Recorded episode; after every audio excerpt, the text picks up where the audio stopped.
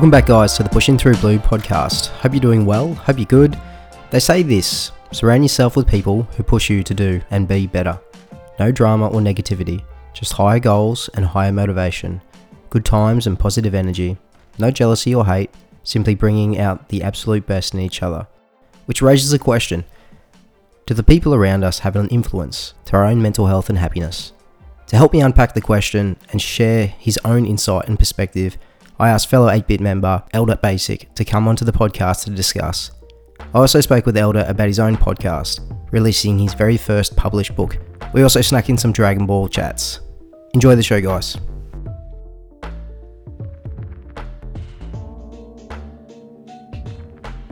Oh, so what time is it Oh. there now at the moment? Dude, I'm gonna be honest with you, man. I'm like, I need this coffee. Oh yeah, oh, you need it. Like so, It's- so it's okay. So it's it's it's, nine. tw- it's nine o'clock. Okay, okay. So it's nine o'clock there. So it's twelve thirty-eight here a.m. on a Sunday morning. I'm coming at you oh from the god. future. And you know what? Uh, so if this is, you know, if we're officially recording, I, I gotta ask, like, what made you um, on air? Like, what? I was always curious, like, what made you want to start Pushin' Thru Blue? You're like about ten episodes in right now, ten or eleven. Yeah, exactly right. So about 10, 11 episodes in. It mine's not, as you know, mine's not a weekly podcast. Mine's just a monthly podcast. Uh, and again, that's for the reason of a because I'm, you know, learning how to do it. I'm this is my first ever podcast.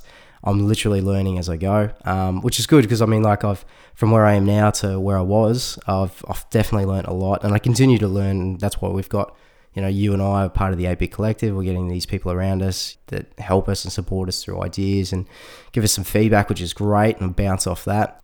So I keep it at a month, you know, outside of the podcasting. You know, I'm, I'm a father. I've got two kids. Bub's on the way, number three in October. You know, full time Wow. working. Yeah, so that's it's um it's all exciting stuff, and um, so yeah, it's just juggling that life. I think monthly really works for me. It's a good life and hobby balance.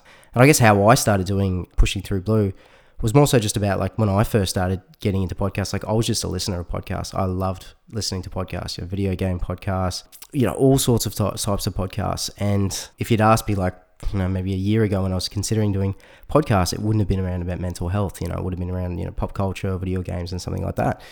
But it was only until maybe about you know six six years ago that I went through my own mental health challenges, and I went through um, you know anxiety, and I went through depression, and outside of that, you know, that was a big learning curve for me. And I guess what I took away from that is that I once you're in that exposure, you realize like how common it is, and you know that you know the signs that, that I was you know feeling and facing when I when I got there, and you know how important it is to, to speak up because you know I look at my situation, you know, and I didn't speak up, and I got myself into a situation where you know as a result of that, you know, it just got worse and worse, and that anxiety, you know, every day sort of anxiety just you know formed into depression and self worth and and those sort of thoughts. So you know the the podcast is basically something that I resonate with and it's something that I hope to help other people resonate with to share stories of other people's experiences you know with mental health mental illness and, and just starting those conversations because I think certain people resonate with certain people and my hope is that someone on the podcast comes on may not be myself um, but you know there's a, there's a guest that comes on and, and what we talk about you know really brings awareness to them. So and helps them provide some strength and, and starts a conversation because that's um, the biggest thing is just having the starting these conversations because like the starting the conversation is one of the biggest hardest parts that you can do as well as you know seeking help. But you know if it if the podcast can do that then that's what it was built for. What I think is what I think is special, and it, it, it may just be because I kind of center myself around games podcasts and entertainment types of podcasts. But when I heard that you were doing like a mental health awareness type of podcast, I was just like I was blown aback because I had not. And I'm sure you know if I were to go on iTunes or whatever, there could be a few, but it's such a mm. novel idea to me. Mm. Like, of course, it's mobile. It's mobile therapy mm. which like like one of your previous guests said therapy is just the exercise for the mind and you know i think um, I'm, I'm so glad that you reached out and, and, and actually got that help. You know I, I don't 100% know your story. I don't know if you reached out to like family or friends or if you reached out to actually get therapy but i think it's i think it's really important that, that people actually take that step because if you just sit in it by yourself you can you can not only put yourself in danger but i mean it just it, it makes everything so much worse. Like we're built around people, and we need to be built around people that love us and people that we can trust. Yeah, And absolutely. I think I think it's really important that we always reach out. So, I guess from the top of this podcast, you know, if, if you're feeling down and depressed, and if you think that oh nobody wants to nobody wants to listen to my problems, you, well you're you're wrong. Like people do, and it's not even you're you're looking at it the wrong way. If you're listening to this and you know you're just somebody that you know is struggling with like family issues or self-image or self-worth or like weight issues or something like that. Like no problem is too small but don't look at it as a problem. Look at it as a as it's a challenge and that's okay. For me you know getting past a lot of um, you know i've had very sporadic mental mental health issues. Um, you know just because like i overall I, I like to think of myself as like a happy person but then there you know in the past there have always been like these little like reverberations of like either it's depression or just like sudden day, two day long anxiety of just like for whatever reason and, Yeah. and when i look at it i know why it's there and i and, and i and i I don't always know what to do to get rid of it. But reaching out to people and surrounding myself with people that are interested in like my hobbies and like my interests, that can only that can only do good. You know what I mean? Yeah, absolutely, absolutely right. I think hobbies are really important, and I think that um, doing something you love is such an obstacle, or not an obstacle, but it's such like a block for mental health to get through. It's it's hard for it to, to really take over you if like there's some joy in your life like that. And I think it's a really good creative outlet. Like I find that when people are struggling or you know they feel very isolated, that it's these sort of like hobbies that they can invest themselves into. But look, I wanted to have a chat with you, and I guess just wanted to introduce you. Guest today, he's host of the video game podcast called Eldar Talks Games. He's author of his first book released this week called Echoes of the Holograph. Have I got that right? Yeah, you did. You nailed it. Perfect. Have- he's coming. From, he's coming to us all the way from Texas, the USA, and possibly look. He's probably even a bigger Dragon Ball Z fan than me. Uh, And I we'll go know, into man. that. We'll go into that afterwards, man, because I want to talk about that too. look, it's Eldar Basic. How are you, mate? Doing great, man. Doing great. It is like nine in the morning here. I'm sleepy. I have my coffee, but I'm just so excited to get on Pushin' Thru Blue and have a genuine conversation with you, man. So thanks so much again for having me on. I'm really yeah, excited. mate. Thank you so much for coming on. And this is exactly what it is. It's just a conversation, mate. I've been looking forward to having a chat with you, and I really appreciate you working with me. We've had a bit of like back and forth trying to do the time zones. Obviously, me in Australia and you in the US. And but like, look, I appreciate it, man. I'm happy to stay up at at almost one a.m. in the morning to have a chat with you, man, because you know I, I've been wanting to do this for a while. It's awesome. It's okay. So there is something about the Australia to Texas and vice versa time conversion. It doesn't click up here, man. Like I went to Google, like okay, which how many times? It's like I googled time zones in Australia, and it's like Google came back with Australia has like nine different time zones, and I was like, I can't with this. Yeah, like, yeah, it's yeah, way. yeah. I don't know. I don't know which time zone he's in. Like it just messes me up because it's it's basically time travel. I know. and even though, even though we've got the power of Google, you and I sitting there on Instagram going, right, okay, so you're at nine a.m. and I'm at this. So calculations show if we can do this, you know, oh man, it's good times. like Brendan, he was able to just like for AteBit cast episode five, he like did it, and I was like, I want to, I would love to trade brains with you. Like I don't know how Oh, you knew man. I, I don't know how you knew what time it was for me, but you just, it, I don't know, it was weird. Oh, but anyway, Yeah, and Jono's Jono's exactly the same. If you if I guess if you got a number of guests that are coming from like international and the US and that you've you've got to be on and like these guys are incredible. Me, nah, I'm a noob, mate, and I apologize for that. But we got I there, so I'm super happy with that. we really did, we really did, and we're here. So That's um, awesome. Hey man, I got to yeah, say man. too, happy birthday for this week as well. Thank you. Did you have a good Yeah, day? I did. Um, you know, it was um, my girlfriend. She just really came through, not only with gifts, but like with just being there and just having like this level of support. It was, it was really cool, and and I had such a great day with the family, and uh, you know, I left work early, and it was it was a really it was a really nice day, man. I got cake, Awesome. and I'm not wearing it now, but my mom she got me this like watch that tells time in binary code. I think it's okay. upstairs, but it's really cool. Like I have to, there's like an actual learning curve behind it. Wow. But yeah. You're going to sit there with that manual for a little bit until you get it. And then, like, there's no way that anyone else can read the time on that thing. Except if Yeah. there's someone else that has the same watch. It's only like five different like colored LEDs that's supposed to tell you like what time it is. I'm like, I don't know how to figure this out, but I'm gonna figure this out. So Cool, man. But Cool, no, cool. it was it was a great week, and then um, we're capping it off with something tonight. My girlfriend has planned. I don't know what. Awesome. So, I got to remember that you're in the morning there. Um, look, I, I just Yeah. wanted to go back a little bit and just to explain to the listeners like how I know yourself. You and I have probably Mm-hmm. just known each other for the last couple of months. Um, we actually joined AteBit um, uh, th- at the early stage of this year.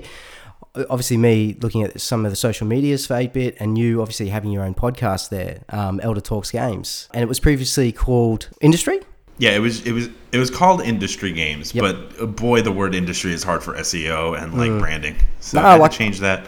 I like the new name. And something else that you were telling me um, just before recording is that you were Yeah. actually doing some of the socials for uh, AteBit previous to that. So that's really cool. I didn't know that. That's awesome. Yeah, back in, maybe like two years ago, I, I found Brendan on the Kinda Funny um, group on Facebook, and he was just like straight up like, "Hey, I'm looking for like a social media guy for my thing," and I, I reached out to him, and we became we became fast friends. Um, you know, he's such a nice and genuine guy. He just like really like I just really took to him in Yeah. that way.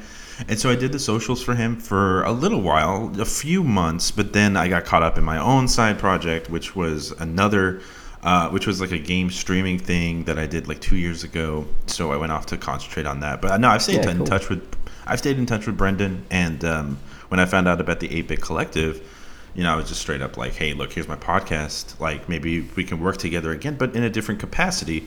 And he took to it like fish like water to a fish. Uh, you get it. Yeah, that's awesome.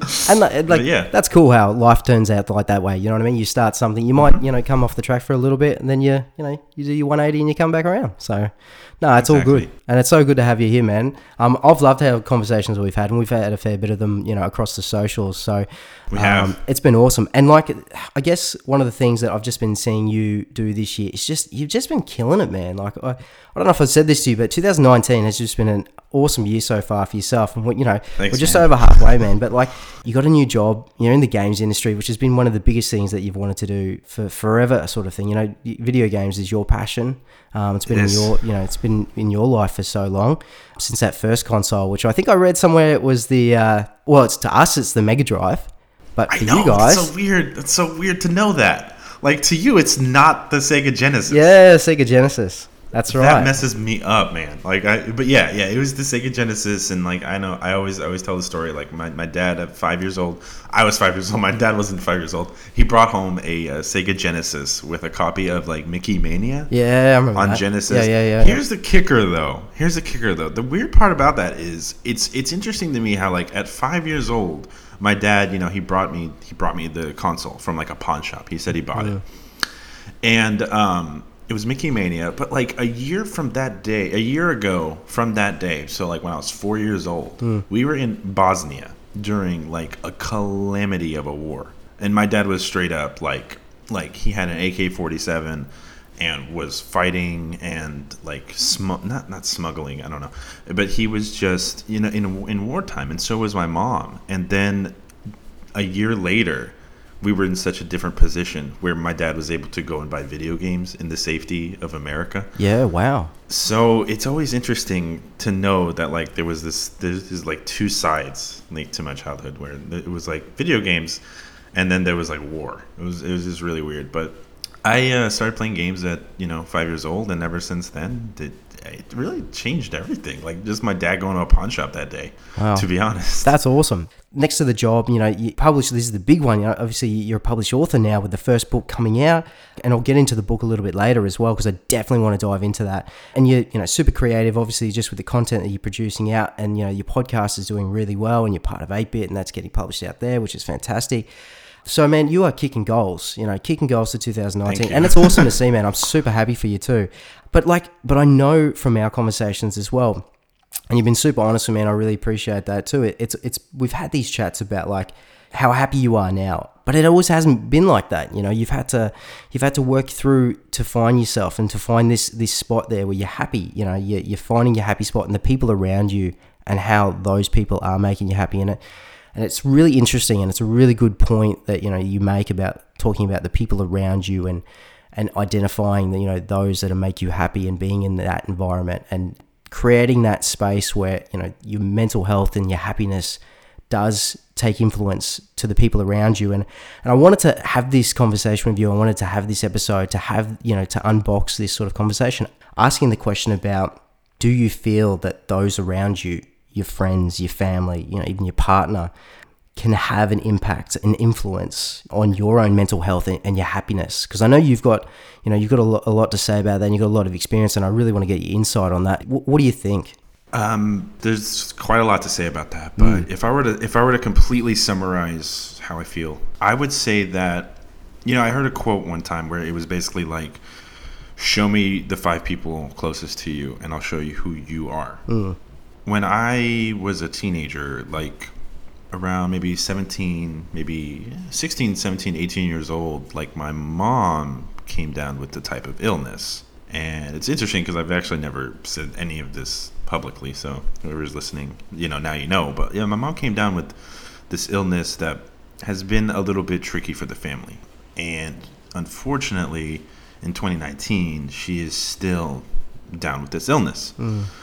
Mental health has had kind of a negative impact on me. I started to realize that my life was kind of broken down into two parts, right? Socially, you know, you have your you have your friends and then you have your family. Hmm. So you have your you have your outside contacts and then you have like your inside circle, which is like your family. yeah sure But for the longest time, the inside circle, it wasn't it wasn't easy to be around them. But at the same time, I didn't find support outside that could help me with that. I never talked about what was actually going on in like my family, and every time I was unhappy, it was almost like I didn't understand why. You know, I was Yeah. like, no, well, no, I have a mom, I have a dad, I have a brother, but really, like there was just parts of like my teenage years and like my 20s where I wasn't really happy and like I was surrounding myself with people that weren't really supportive. And even just recently like maybe about a year to a year and a half ago was when I cut those people out. Because when you introduce negative influences into your life they have a habit of staying. Oh, yeah. Yeah. No I you know they that. just have this they have this habit of of, of sticking around when when maybe they shouldn't or maybe because you don't have the strength to to let them go. Mm. And so importance level probably people are our linchpin right? If we don't have people in our life that support us and love us like that can change us in very negative ways. Um, and there's not a whole lot somebody can really do about that. Either you have people or you don't. Yeah. but the best thing you can do is analyze your surroundings and kind of see like you know do the people around me do they love me? Like if i succeed are they cheering me on or are they staying quiet and it wasn't until a thorough evaluation of who i was surrounded with that i decided to make some changes Yep. serendipitously, that's also the time when I met my um, my partner Barbara. So she has also been extremely helpful in this change, I guess, into like this like 27 year old me because like from a 17 to 26, 27, like it was it was pretty rocky and a lot of it was my fault. Like I would act out, you know, mm. I'd go to I'd, you know, I'd go to like parties and stuff and I was I would kind of be like this rambunctious kid, I guess, and that that spread a little a little further maybe than than it should have. Depend like if you were to see like the type of people I was like surrounded myself with. And it wasn't until you know like I left this one relationship where like I was being mistreated and maybe like I didn't you know you know I didn't really fully commit. Anyway, I left this relationship and then um you know I left those people like my old friends or whatever that really didn't support me. And then I met Barbara. And with meeting her that's who you know i was like oh my god like okay so this is like actual like support. Yeah. even from like the beginning when i told her i was like yeah i'm writing a book. What do you think? And she's like all in it. You know what i mean? That's like, awesome. whenever yeah. Like even from like the beginning i was able to like talk to her about stuff. And and you know she's had her projects and like i fully support them too. And but the you know the other thing is you know you might be listening and you're like well what if i don't have that? And to that i say that i am kind of a firm believer that if you are patient enough you will find that person for you. Hmm.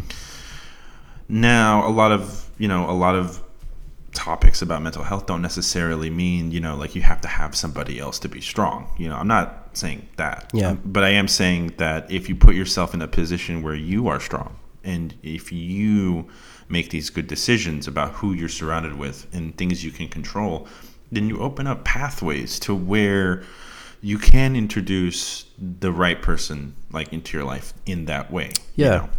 So so yeah, I think it's really I think it's monumentally important to be surrounded by not only like good people but surrounded by people that support you Yep. and take an interest in what you're doing. But only if you dish that back out. You know what I mean? Like if you see that your friends are doing something creative or have succeeded at work hmm. or have a baby and if you're quiet. Yep. then don't expect too much back. Yeah, That's all I'm going to say on that. Yeah. Yeah. You know?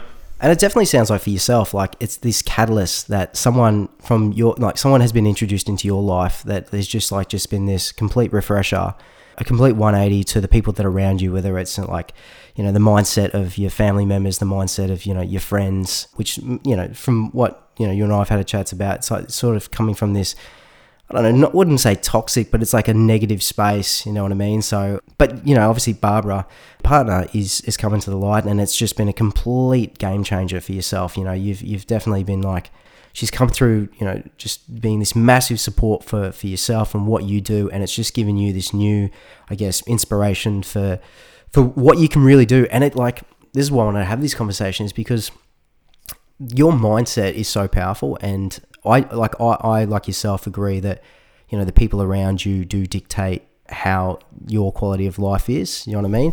And like it mm-hmm. can be one of the can be the hardest things to remove people from your life. It can be super hard when it's family it can be super hard when it's your friends even more so with your partner. But you do have to look at your quality of life as well and you've got to make sure that you know you're living you know your best life and that you're in the best mindset as well and i think that comes just with surrounding yourself with you know really good people so looking at that there it sounds like for you it was really recognized when barbara came into the picture that's right wasn't it Yes. yeah Absolutely. Yeah. Yeah. Um, it was just this like two to three month period where I told myself I needed to make a whole lot of changes. Yeah. You know, I was attracting not only the wrong people, Yep. but if I was attracting the wrong people, why was I attracting the wrong people? Yep. What kind of energy was I putting out there? Mm. I think, and I think it's because people saw who I, you know, who I was surrounded my, who I surrounded myself with, and the types of things I did and stuff like that. Nothing weird or illegal. I just was maybe around people that weren't, you know, ambitious or people that were just kind of drifting through life, and that's fine too. Yeah. You know, you know, it's you can have that, but I was also it was people that weren't really there for me when I needed them to be. yeah So you put out this type of energy, and you get this type of energy back. And I was attracting mm, unsavory, like romantic partners, and unsavory, like business practices, and just stuff like that. Like Yep. you need to, everyone just needs to kind of be careful that you don't surround yourself with people that don't like you. Yeah, exactly. You know? and I guess the hardest part there is that, like, obviously recognizing it, whether it's someone that comes into your life or you just, you know, realizing it. Something happens, you know, whether a friend lets you down or you know, just you come to a opinion Yeah. that wow, I'm surrounded by, you know, pretty negative people or people that aren't really going to be here to support me or whatnot. Or you put something out there into the universe or even to your close friends and they sort of disregard it or whatnot. So it could be a combination of things. But I guess the biggest thing is like another thing how did you sort of start breaking away like and and who did you start breaking away from like was it was it friends and family or how did and how did you do that what was the process in your mind to do that So I guess I'm a little bit old fashioned when it comes down to family, you know, because while my family situation can be tough, it's not really something that's malicious on anybody's part. It's just kind of one of those unfortunate illnesses that uh, you know takes over, and I'm pretty confident that I'm that I'm always going to be there. It's just it's not really an it's just more of like an emotional Yeah. type of thing. Yeah. it's not really something that's aggressively like attacking Yep. anybody outside, outside. And you know, obviously, like I mentioned, like we have a lot of people, we have a lot of family that is still over there in Bosnia or in mm. Europe. So it wasn't like I ever had like you know, I, my grandma was never here, so I didn't ever have like this like family type of safety net to go to. So that's always been a little bit of a challenge. But no, it, you know, back in like I'd say like twenty. I guess late 2017, maybe like early 2018. You know, I left this relationship, and um, you know, sometimes we just end up in relationships that aren't right for us. Yeah, totally course. fine, totally fine. But I think a lot of us stay in those relationships longer than they need to. And I was actually definitely a culprit of that. Like I was in something for probably a year longer than I should have been. But for some reason, it just takes people longer to leave. I don't know why.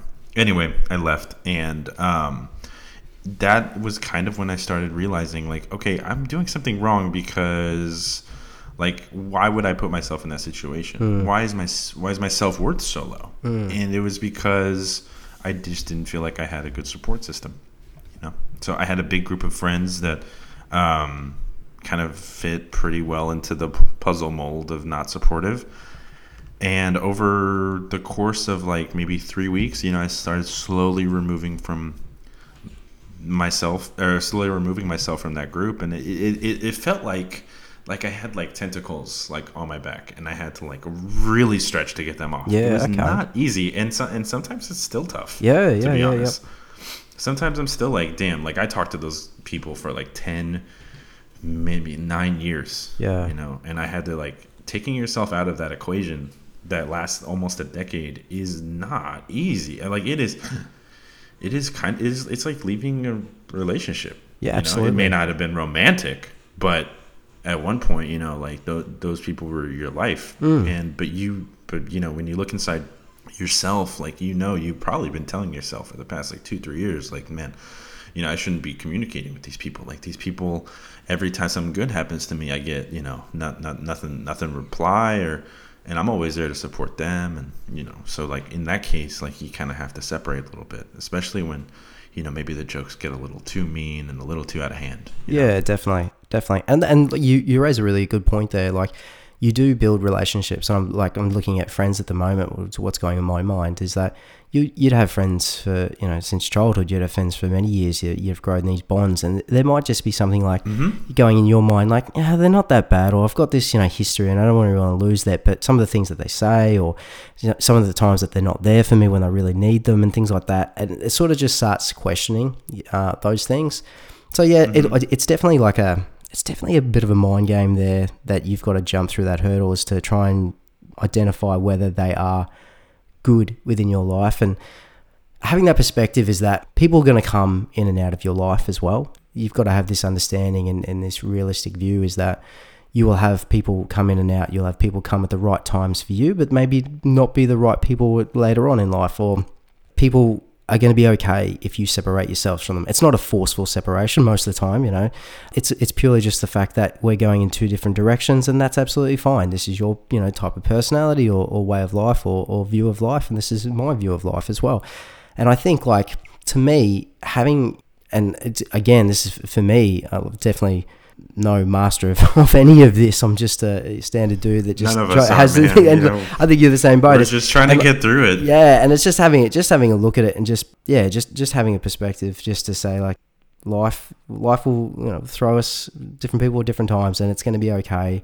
That we you know to provide the best quality of mindset, you know, we've got to surround ourselves with really good people.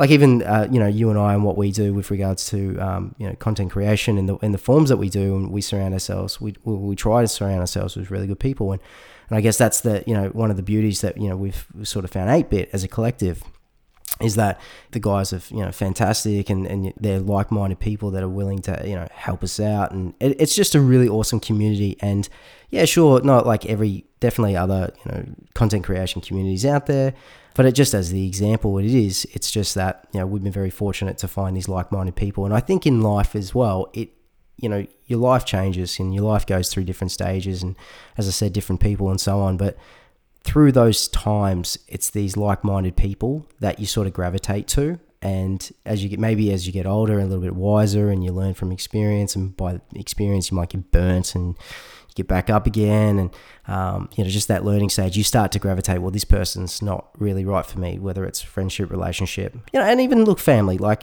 family is family. Family will always be family. You know, it, it depending on Yeah. you know, for for me as well, it's family is will always be family. It's just that you know, I'm sure like every family has you know that person, you know, or, or whatever is is just like, well, look, I really gravitate to this family member or someone, or you know, but but this person, like, I love them with all my heart and soul. It's just that they're probably not the best person for me right now. Do you know what I mean? Um, or so on. So, but yeah, I, I find that I, I do feel that the people that you surround yourself with do like dictate the quality of life, do dictate the happiness and, and the mental health and well-being that you you know you resonate with that. And I think um, the only way that you can really do that is to really like be mindful of it, to to learn and, and to to try and gravitate to these people that have got like these like-minded people like yourself, so people that like inspire to do things like yourself. I think a lot of people they they they aren't really active minded about it. Mm. They don't ever think about who they're surrounding themselves with, and that can you could really shoot yourself in the foot with that if you know if you have like certain expectations for your life. You know, Yeah. um, it's just in small ways, you know, in, in, in really small ways, even with AteBit, you know, whenever you came on board and I reached out to you, you know, I, I threw some kindness at you and you threw kindness at me back. And it's like in those little ways where you're like, oh, okay, cool. This guy, hmm. like, this guy, like, he gets it, you know, he, he's, he's on the same page, you know, it wasn't like, you know, just a brief answer back, you know, you like took the time out to have a conversation with me and, every now and then like you'll post Dragon Ball stuff or like you know I, I like I followed you on the uh, Eldar Talks Games Twitter and but not on my, my actual one so I sent you a message I was like fuck I'm so sorry yeah, that was awesome. but it's just I- in like small that. ways man but it, it's just you know in small ways you got you just you, you you need to do your best to try to find people that you know are happy that you're around them Yeah, so if absolutely. you're hearing this, if you're hearing this, evaluate like are the people in your life happy Hmm. that you're in that you're around them, yep. and are you happy that um, they're around you? Yeah. It- it's just you got to think about that. Yeah, absolutely. And I think I think my mindset as well is that like I'm a big advocate for you know I'm a big advocate for karma. I'm a big advocate for you know being kind because it doesn't take much to just be kind. And always like I go into having someone like in meeting someone just having trust. I always trust a person. You know I give trust, and it's always about you know, it's it's not like some people have the fight with like, well, you have to earn my trust. No, no, it's nothing about that. So that my my mentality of it is that you have my trust. It's just until you lose my trust, or you know, you be unkind to me, or you you start showing those signs where it's maybe that you're not the type of person I want to be, be associated, you know, be around, sort of thing. You know, are you are you the best person to to be around me? But like, yeah, I 100% hear what you're saying, mate, and I think it, I think who you surround yourself yeah, it really does matter. And I think, you know, what content you consume, and that's another point there as well. You know, the content you consume does really matter. I think, um, like just mold. Interesting. Yeah, I think so. I think like the the content, like, Yeah. I think content plays a huge role in it with, with regards to, um, you know, like-minded people. You know, what you're interested in. Is there some, you know, following that you, you you're following as well? Like molding, you know, your mindset by what you consume and, and who you consume that with. So there's, I, I find it interesting. There's a link between like the people that I resonate with and like we don't have to follow everything together, but like, hey, it's interesting when you do follow, when you find that there's these personalities and you got these like-minded people, like mindset that consume the same sort of content or same sort of things that you enjoy as well. Here's the thing, man. Like I love Kinda Funny. I am bothered by Funhouse. Why? you know? Ah, okay. Yeah. Yeah, interesting. So, so I love Kinda Funny. Yep. They literally spout positivity, unless you're talking about like the whole. I don't know if you've been. Do you hold on? Well, let me ask this. Do you like? Do you watch Kinda Funny content? So I've gotten uh, I've gotten uh, more into it now, but it was an interesting one because I think uh, we spoke just briefly about this one. So like, I'm v- I'm very unique in the way of the other guys within the AteBit. So the other guys, majority of the other guys, like have followed AteBit. Uh, sorry, followed Yeah. Kinda Funny for a long period of time. Obviously, they've got a lot of you know, culture within that community. Um, so they've they've grown up with that community. They've grown up with the personalities. And I've sort of, I've just sort of like, it has not been on my radar as like a video gamer. So it's sort of like growing up, I sort of come in and out, in and out, focused on Nintendo. And yeah, and it's interesting because like, so I've gone, I've just pretty much uh, discovered them towards just being exposed to, to AteBit and, and to just video game podcasts in general. So like I don't I don't like conflict Mm. in any of my content. Like I cannot do conflict Yep. in um, like game podcasts or like game shows or whatever like that. I just I'm not a huge fan of it. But there I don't I also you know I don't like it when content creators like put down people that like really ca- like tried with art. You know what I mean? Mm. Like um but like there's a different way that Kinda Funny and Funhouse do it right. Like Kinda Funny like it, when a movie like um what's a bad movie that came out when dark phoenix came out like Kinda Funny and both funhouse did their you know episodic reviews of it right Yep. but like Kinda Funny like they were they were really funny about it and they treated it uh, you know they were like this, look this is a bad movie Here's why it's funny though. Funhouse was straight up like angrily like like tearing into these actors and actresses. I'm like, look, man, guys, like people you know, some people, some actors and actresses tried more than others, but like, there's no reason to be like this hateful Yeah, about it. You know, it, yep. So there's a t- there's two different types of content that I like. I take to a little more. You know, I take to more like the lighthearted stuff. Mm. Yeah, absolutely. And I don't think I don't think everybody's like that. You know, I think some people really like the the the, the vileness, the vitriol, the uh, anger. you Yeah. know? I don't know. Yeah. it's just personality. I think. No, exactly right. And you're right. Like, I mean, like, even looking at content, whether whether it's um, you know just on different platforms like your Twitch and things like that. Like, there is so many content creators out there. There's so many different you know communities out there as well. And it's interesting when like you start finding like-minded people with like the, like as you mentioned those those two examples. One, you know, w- Yeah. one obviously resonates with yourself, like how they've taken a negative and thrown a positive spin on it and taken the best out of it, as opposed to the other like alternative, just go let's go hard and dumpster fire this thing, you know, until it burns. Yeah. Um, you know, and like that's it. So, yeah, I just find it's it's, it's pretty interesting that there's that other combination of things that you like really attract, um, you know, different personalities and, and what might be good for yourself in that sense as well. So I think you've answered this one with just regards to like advice. So like, what advice would you provide? No, like knowing that you know now, you know, having the experiences where you know you've had some uh, negativity probably earlier on in your life. More so, just like you know, not knowing, and that's a big part of it as well, as you mentioned. Like just not mm-hmm. knowing anything else until something else comes into your life, and you're thinking, wow, okay, there's really is another side to this. And that really opens up your eyes, and it sounds like Barbara's like made a huge catalyst to change and shift in that mindset for yourself, and you're starting to look at different things in a different perspective and insight. But what's what's sort of your advice that you could provide to people that knowing that like you know you're you agree that it is people around you, uh, you know the type of people and, and their mindset and, and how they look and their perspective and view on life. You know what what's sort of the advice that you can provide to others that are sort of maybe in that early situation, maybe maybe they're Eldar a couple years back, you know, that was sort of just like, look, yeah, there might be something there. I'm sort of I'm comfortable, but I'm not, you know, comfortable. Like, should I make a change? Should I not? You know, whether it's you know friends or, or relationship or even even family. What do you what do you think? I think that procrastination in terms of lifestyle and of relationships is a major killer.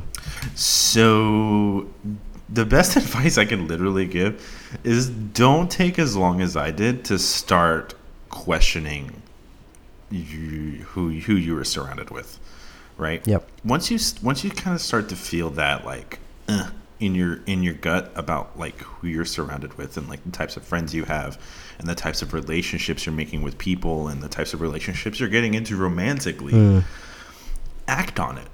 Maybe not think uh, obviously think about it for a little for a little bit, but if something is just not right, Yeah. and you know when it's not right, retrospectively, like I can go back and know, like oh, like four years ago I knew, but I didn't act on it until three years after that point Yeah. why why you know? And of course that is something that that that, that goes down to the like experience like oh you know i don't know if getting rid of these people will leave a void in my life to, wh- to where that i can't fill. Mm. And i think a lot of people stay in relationships much longer than they need to. I did because i didn't know that it was possible to get something else mm. Yeah, Right? that's right.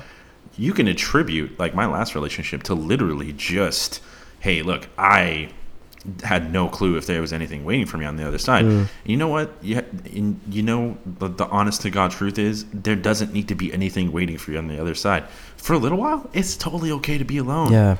being alone and you know kind of like putting the putting the vibes out there that like hey i'm looking for good people is a lot better than being surrounded by people that like aren't there for you emotionally Yeah, very true. Yep. with family i would say it's kind of a case by case basis you know? If your family is suffering and you know that they need your help or something like that be there for them you know in ways that you can in ways that are healthy for you but and, and sometimes I, I still need to take this advice myself in 2019 but don't overexert yourself emotionally. Hmm. Like do what you can realize you're one human body. Yeah, hundred percent. and do the work that you can do without putting a strain on your mental health. Yeah, and that's a really, really good big point, you know. And I try to stress this as well: is that as much as you want to help, and especially with family, you know, you, you want to help family as much as you can. You've got to be aware of your own you know mental position as well, mental health position. Absolutely. And you know you don't want to what is this over promise overpromise, underdeliver, but to the point there where you're going to do damage to yourself. You know, you're going to put yourself over exert yourself, and you're not going to you know, implement that self care on yourself. I 100% agree with with what you said there, mate. If if you're having like a tough time, like it's it's sometimes, and I, I don't know I don't know if like you wanted to talk about this, but there there are forms of escapism that in, in, like I've always believed that were good and healthy. Like I will always be an advocate for video games and their progression towards a positive state of mental health Yep. that kind of harkens back to our conversation with uh, the type of content you consume. Hmm. You know, but look, I've never seen anybody really depressed after playing Uncharted 4 or Jak and Daxter or I'm listing Naughty Dog games. But yeah, like I've just never like if you you know, that's totally fine. Yeah. You know, um, obviously, you know, watch yourself. You know, Hmm. don't you know marathon stuff unless like it's something incredible like Last of Us Two comes out. But uh, forms of escapism, writing, music Yeah. is huge. And I was just gonna always- I'll butt in there because I wanted to ask you as well. It's like just as a general question for yourself. What do you, what do you do to keep your mental health you know in check? What is it that you enjoy? What's your escapism? What's sort of your go to with regards to self care? Because I know you're a big, obviously you know you're a big fan of video games. I know you're a big fan of you know anime, but also as well is that you, you draw and you draw you draw some amazing things, man. So what do you, what do you what is it? Thank you. What do you what do you love to do? What what is your I suppose escapism or, or self help check? Um, the main one, honestly, is okay. So this might be kind of weird, but um, so I actually kind of have this like internal game where I try to absorb as much like relative and like content that I'm interested in. To the point where, like, you know, you might have a backlog. Like, I have a video game backlog, and it gives me like joy going through that, like, experiencing all these different types of, um, well, for lack of a better word, experiences. Yeah. Like in video games, that's my main one. You know, like just trying to find stuff that just these worlds that I can kind of dive into. Like um, last week, no, like two weeks ago, I discovered Tacoma for the first time. Yeah, okay. There's like two hours right there where like I'm on a spaceship surrounded by like these weird holograms, and everything gives inspiration to my other like release, which is um, like of course writing. Video games are obviously like a hobby and like something that I like to dive into, you know, on a you know week by week basis. But writing is that ultimate release for me. You know, it's where here's everything I've been thinking. Here's all of the inspiration and like characters that I've been just thinking about, like in, you know, on my way to work, in my dreams, um, you know, sitting on the couch, like playing this video game or watching Neon Genesis Evangelion. Like, here's my character, Yeah. Yep. and here it is on paper. Yep. And that's that's something that you know that's my probably my biggest release, but it's also something that you know whenever um, I realized whenever I was putting the finishing touches on my book, it that's the hardest part is because you're not writing anymore. You know, you're editing Yeah. and you're looking up marketing strategies, and that's that part's a little bit tricky. Yeah, and I wanted to I wanted to segue into that there because I wanted to have a chat because this is really interesting to me. Like your first book, Echoes of Holograph. Tell us about it. So, what, what's it about? What's the inspiration uh, to, to to make it? Um, the inspiration behind the book it came from a bunch of different fictional stories that just I've consumed over the past you know ten years. Um, stories like stuff like in Jak and Daxter, or hell, even as like near as God of War. You know, all, everything kind of came as like, oh, I really want to tell like my version of like this type of story. The book is it's actually broken up into seven interwoven parts. Okay. So it starts off with a um, a superhero basically who finds out that you know he ages just kind of like a normal man does. Throughout the course of the story, no spoilers, he creates this type of energy that can flow through timelines. As a result of that, the story then takes place from six different perspectives, and it shows how his impact and creation of that time energy, you know, affects these other people throughout time. So, for example, like there's a blind knight, there's a pirate, and then there is an island tribe at the end of the book, and everything is connected to his creation of this type of energy Cool. Yeah. It's high you know it's high fiction and it was just something that i've had rattling in my brain since like junior high Yep, yep. i think like i thought about it and um, there was these comics i used to draw in junior high and i was like that looks a lot like that character Like so, it's just kind of one of those. It's just I it, I think these ideas like if you're you know if you're creative, if you're an artist, if you're a musician, you'd be surprised at how far back you know your ideas go that you put on paper. Like if you put a song out, you'd be surprised. I'd, I'd be willing to bet that some people you know had hummed that tune five years ago. Or if you drew like a character or something, like I see so many amazing artists out there like the artist that um, I worked with t- on Holograph to do the cover and do the inside illustrations. His name's Colton Palmer, and he is he is just simply amazing. But like I look at his work and I'm just like, man, I don't know how you cook this stuff up. Like you were just able to get it on paper, and then I look at his other work and I'm they're universes and. I just, you know, some some people like they just make art that's that just blows me away. Yeah, absolutely. And so, how long? How long have you been working on it for? I would um I would say about a year and a half. Yeah, okay. Um I would say yeah, about a year and a half. It's it's obviously young adult, you know, so you could probably read it over the course of maybe like you know, if you really actively read it, you know, you could probably read it in 2 days, about 157 pages, so it took about 6 months ish to write the outline for the story. Very cool. Yep. Kind of since it is seven different stories that have to flow together, Yeah. you know, kind of like a weird Goosebumps book. Like everything has to be like de- it's very detail oriented Yep. because like you know, story six has to line up with story one, Yeah. and story one has to line up with story five, Yep. and stuff like that. Yep. So that was the biggest challenge. But then there was the Amazon Kindle formatting.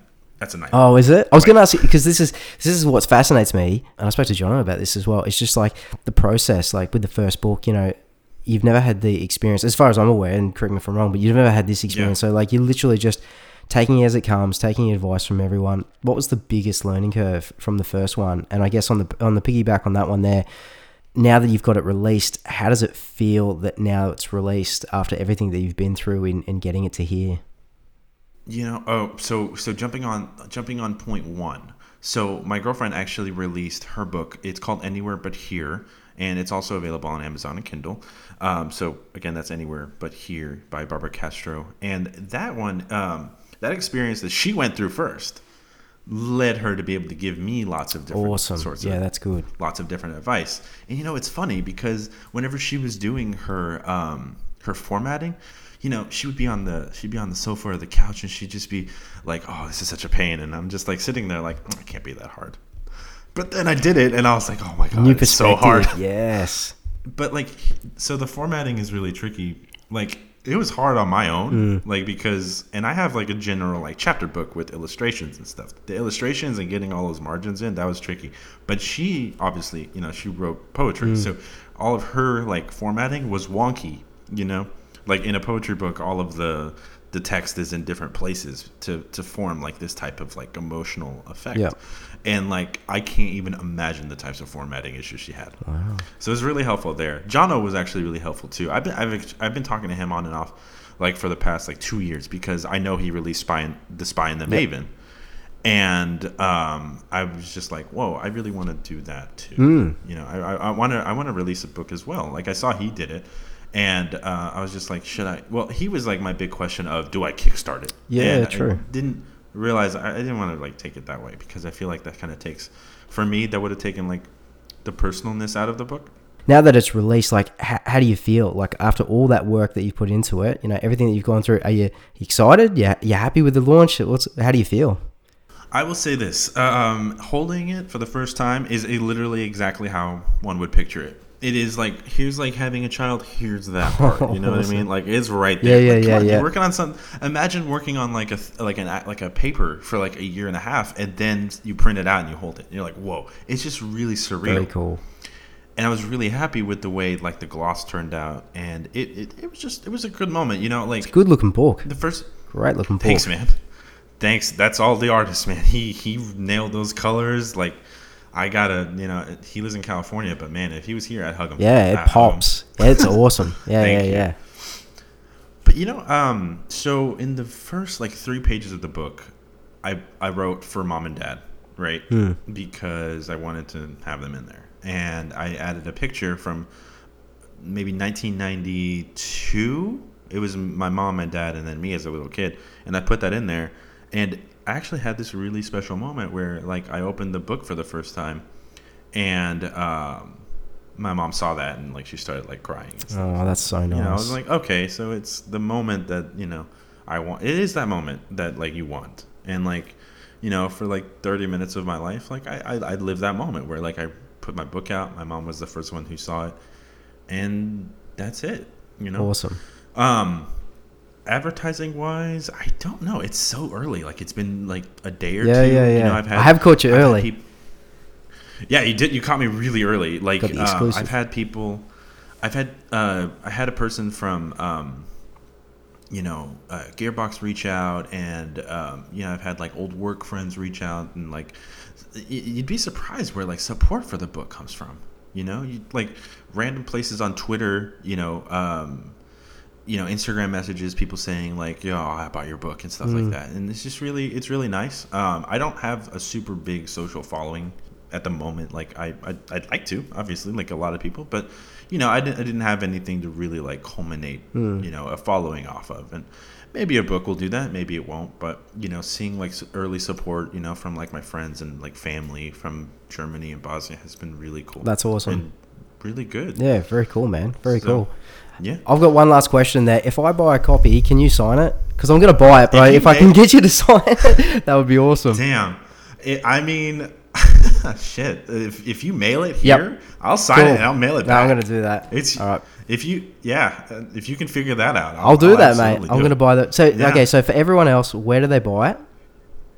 You can get it uh, on Amazon, uh, either through Kindle or paperback. All you have to do is type in "Echoes of the Holograph" or just my name, Eldar Basic. Perfect, perfect. And It's on there. well, I'm going to get the paper back and I'm going to mail it to you, mate. And then if you could sign it and and uh, I'll I'll, pay it. to send it back to me, that would be appreciative, mate. I really Put appreciate it. that. You have to put in something saying like from Dane, because if I just get a random, no, I'll know it's from Australia. No, I'll send you. I'll send. You'll know. You know it's from me. I'll send you something in there. Um, Um, mate, awesome. just just winding it up. A couple of last things. Uh, for Yeah. everyone that wants to follow you, obviously I'll put in the show notes where people can find yourself on the socials as well as your book.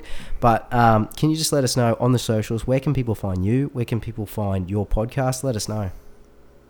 Sure. Um, so on any social media, whether that's you know either Facebook, Twitter, or Instagram, I'm just Eldar Basically. That's just um, my first name, my last name, Eldar Basic, and then I transform the word basic into basically. And you can find my podcast also on like SoundCloud, um Facebook, Twitter, Instagram, just at Eldar Talks Games. That username was not taken, so that's cool. Yeah, Eldar Talks Games and Eldar Basically. That's where I'm at. Fantastic, guys. Make sure you go check him out. Go do the follow. Check out the podcast. It is so good. Final one for you, mate. I know you're a big Dragon Ball Z fan. I'm a big Dragon Ball Z fan. I've got some questions for you. I just want to Oh, up a little bit more of your time, mate. Let's let's do this. Take it. It will take more than head games to stop me. You may have invaded my mind and my body, but there's one thing a Saiyan always keeps. His strong. I want to first question here. What is your favorite character out of the universe, Dragon Ball universe? Uh, God, I hate I that know, question. I know, but It's Goku. is it Goku? Oh, Goku's Goku. so. Oh, yeah. Goku's an interesting one. Like, okay, so full disclosure, mine's Vegeta. Dude, I love. it. heroic Goku. Yeah, Come on, like who can top that? Like Goku, like talking at Cell, like right before the Cell games. I was like, okay, so like best, like well, come on, like who's gonna go up against? And then when he went Ultra Instinct, I can't Yeah, like with him. yeah, oh. Vegeta's awesome. Vegeta's awesome. I love. but yeah, I also really kind of take a liking to New Broly. yeah, yeah, yeah, yeah. yeah. Really do. Actually- he's like I loved I loved the new I love the new Broly. I just actually finished watching the old Broly and just like a just the old school stuff. Like you know, it's yeah, it is weird. It's like I'm like looking So at how like he actually escaped and you know, you know, um, full spoilers, but it's like millions of years old now. It's um, uh, you know, like how he gets off the planet and you know, obviously. Goku's sitting there as Yeah. a baby and he's bloody crying and whatnot, and that's what makes him get you know even more powerful and angry and whatnot. And then obviously, yeah, just all these things that just doesn't make sense with it. But yeah, no, going back to the going back to the question, yeah, favorite character, mine's always Vegeta, and like the the I just I just love. I think growing up, growing up, especially doing like uh, martial arts myself, and and just having that Yeah. like I don't know, I I feel like when I was growing up, I had this like chip on my shoulder where I was just like you know always wanted to I don't know. I just always wanted to like just work harder, be better. Like whether it was you know running or doing martial arts and things like that, and whether I had to prove that to other people. That was my like my mindset was wired like that when I was younger. Going through like high school, Yeah. my mind was wired like just keep pushing hard and. And I think Vegeta, I like the Vegeta sort of um, character really resonated with me, and I loved like the best of Vegeta is basically when like when he leaves Earth and he realizes he's not top dog, and just like like the you know the When he goes Super Saiyan on that planet, when, when, he, when he goes, oh yeah, yeah, yeah. But even like when like that- the, my okay, so my, my my second question here was, what was your favorite arc? Oh, um, to be honest, probably. Uh, oh crap! I'll let you have a think. I'll tell you mine. So mine's when they go like to Planet Namek. Don't say So obviously in the in the Oh. Frieza in the free and this this is the interesting one. Like a lot of people like hate that arc. A lot of people because it's the the longest arc. They spend fifty episodes where you know Frieza's obviously Oh, I doing. that arc. Oh, I like Oh, this- I but, hate that arc. But but what I, I love it and it's very um it's a big divider.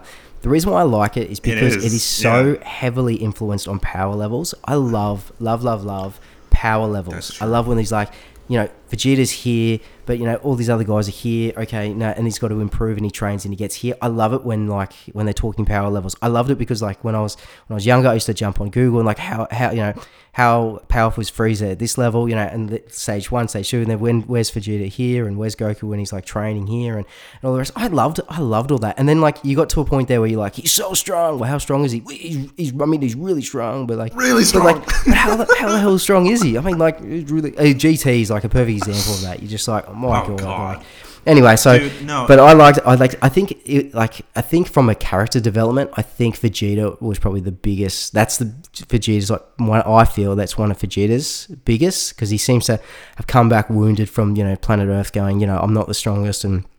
Got to, you know, become the strongest and all the rest of it. And it's just that character development where he starts getting these emotions, but he also has that rivalry rivalry with Goku. You know, he's just the fact that like I'm always trying to catch up, and you know, I'm always gonna, you know, try and get better and better and better. And I just I love that with him. And I, I something in in me like I loved him in um, uh, Dragon Ball Z Super, but it's like part of me wishes like he didn't ah he didn't go soft. I say soft, but you know, it's obviously he learns to, you know be built like Goku, and that's where true power and everything comes from for the loved ones and so on. But I did like when he turned Majin, you know, for, when he turned the, the Majin Vegeta. part of me was like, you know, he's back. You know what I mean? Yeah. Okay. So, like, um, here, let me. I wish I had taken notes. Okay. So, like, the first thing you said, the power level thing. The really cool part about that is, I think Namek, and maybe a little bit into like the uh, revived Frieza Android Yeah, arc, yeah, yeah. was kind of when they stopped. At, right after that, they kind of stopped caring about Yeah, power they did. levels. And that's when everything. I don't know. Like you've probably been on YouTube where you've seen like power levels for like Super Saiyan Blue fusions. Yeah. And it's like eight thousand trillion, eight Yeah, million yeah, yeah, yeah, Like, that means that doesn't mean anything to me. I don't know what the hell. But back when it was like fifteen hundred, Yes. and like Frieza was like, oh my god, his power level's like a million. I was like, a million. Yeah, yeah, yeah, yeah, yeah. It was insane. Yeah. So um, I, I, I here's the thing. Here's the only reason. So like the Namek saga was legendary, obviously, because it was the first time Goku went Super Saiyan. But um, it has. A, I don't care about Namek, and I don't care about Namekians whatsoever. And it was just like all that, and even from a young age, I was like, where is Goku? I don't care. Why is he? He got beat up by Captain Ginyu Yep. and turned into a frog. I was like, oh no, or no, yeah, and I was just like, oh god, this is I don't know. I feel like it took a long time for it to get to like the good fight. Oh, it was long. and then that fight obviously became a meme in and of itself. Mm. But obviously, it's Goku going Super Saiyan for the first time. Yeah. that that shit changed my life. But yeah, no, um, I don't know about about Vegeta. Um, I really he went full like Mass Effect Paragon, right? Mm. Like. There's no questioning it. Like he's like a good guy. Like Broly came to Earth and he was like right next to and you know, it's interesting because you would think that like old Vegeta might have actually just like hopped over Yeah. right to Broly's Yeah, yeah. side because he's another Saiyan, Yep. right? I don't know, maybe, but yeah, straight up, like he's a good guy now. And um, my favorite Vegeta moment ever, honestly. Mm. And I know it just came out, so like I know it's you can't say. I know like some people can say like, oh, it just came out. How can it be your favorite thing? But Vegeta's fight against Broly in the first like maybe in the second act of um, Dragon Ball Super Broly Yep. was probably my favorite Vegeta. Yeah, yeah, yeah. It was probably because of the um, It might have been because of the animation, but that was absolutely like my favorite. Oh, it was season. so good. It was so good, good going through all those transformations, and especially when he goes God. Oh, Oh, that was so good. I loved it. mine was actually whenever he goes uh, just regular SSJ. Yeah, yeah, yeah, yeah. Like it was like um, what's his name? Sabat's uh, voice work on that was just nuts. I was just like, that was that was awesome. Yeah. But my favorite my favorite arc, don't forget, you know, I know you asked that, was actually the uh, Goku Black Saga. Oh, cool. Very good. Ah, you I love nice. that was a good saga. one. I did enjoy that one. That was a really good one. Um, it was because like uh, I felt like it was really interesting because you could you, because like Super Saiyan Rose, right? Mm. And like in the in the show, I remember when it came out, I was like, I bet Super Saiyan, I bet the reason his hair is pink is because he is inflicted with evil God Ki. And then like five months later in the manga, Zamasu confirms that, and I was like, I. knew. Ah, were you reading the manga as well, all the way through, or? Yeah, um, so I'm reading everything that's going on right now with what's his name? Uh, he looks like an old, like he's got like a long like beard. Ah, what's his name? Mojoro or something like Okay. that. Super is actually it's still going, Oh, is it? What? dude. Yeah, the manga, dude. They're fighting a completely new guy right now. Oh, I'm gonna catch up. Oh, this is awesome. I didn't even know Oh, this. dude, yeah, it's awesome. It's actually quite dire. Oh, is like it? he's way worse than he's way worse than Jiren. Like Ah. I didn't like Yeah, he's Jiren. this- I didn't like Jiren. No. I think I think on a character development side of things, they just didn't invest. Oh yeah, in it. he had no. He's no, just no, like had this- absolutely they had this no one episode or the one scene where like people just took out his planet and all of a sudden made him really angry. he just got ridiculous much. powers. Like That's it. Yeah. I like I like his, I like his design and how much of a brick house he was to Goku, but that's yeah. Like, yeah, and like that's a good point. He was just a catalyst for Goku to go ultra. Pretty much, yeah. I think it, most of the other play, uh, most of the other characters had like way more backstory for that one there. Um, favorite That's villain funny. would be probably my next one. Oh, favorite villain? Interesting, interesting. Do you know yours off the top of your head so that maybe Uh, can I think I like. Oh, um, I like Frieza Cell. Frieza Cell. I think I like Frieza because like it just seems like it's just, he's just he's just been there for so long. He's just got this longevity. Yeah. You know, he's just so unique. And um, you, so, you like even just with Super, you sort of see signs where it's like, oh, there is a bit of character development there with Frieza. Like you would There never is, yes. think he would go and do the things that he did. You know, he's always thinking for himself, obviously. Um, but yeah, no, I think it's I think it's very cool that they've you know obviously they, they could have had you know put Cell or someone else in there. I guess you know considering they went to the underworld to get Frieza. But yeah, no, I think I think Frieza. But uh, again, it probably comes back to the fact that like I was a fan of the Namek arc for that perspective. Okay, okay, got it. So you're you're you're kind of you're definitely more Z. Yeah, for I'm definitely I'm definitely more Z. Z's more your thing. Yeah. Okay, okay, okay. Uh, so Janemba I- was I good too. honestly- I'll mention that too. Not canon. Ah, yeah, know? yeah, true. Yeah, very true. But terrifying. Yeah, yeah, yeah, yeah, He had like a Jordan red glass sword, and he was completely OP. Yeah, and the OP. only way they could do anything to him Yeah. was to fuse. My favorite is probably Goku Black. Yeah, cool. Yeah, very nice. Yeah, because he was he was he's just an evil. I love it. He's an evil Goku. He can go God, even though like it's pink. Yep. And, and I for the longest time I, that was the most interesting saga to me because I just didn't know like what was going on. I was like, is that Goten? Yeah, yeah.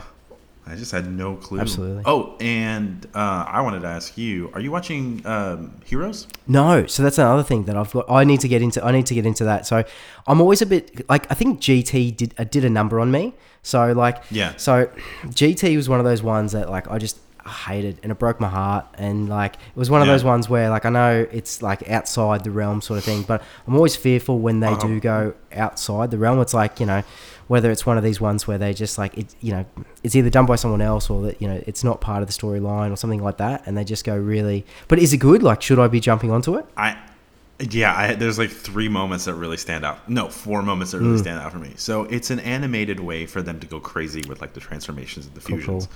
as I'm sure you know. So Ultra Instinct Goku comes back.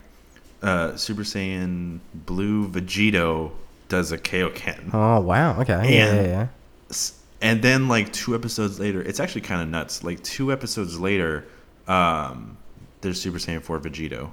oh what Vegeta. yeah okay Yeah, it's animated, Yeah. and and then um, they animate Goku in his um, like you, you remember the Grand Kai from Super? yes yes He goes Ultra Instinct, but like in the Grand Kai outfit. Whoa. it's nuts. You have.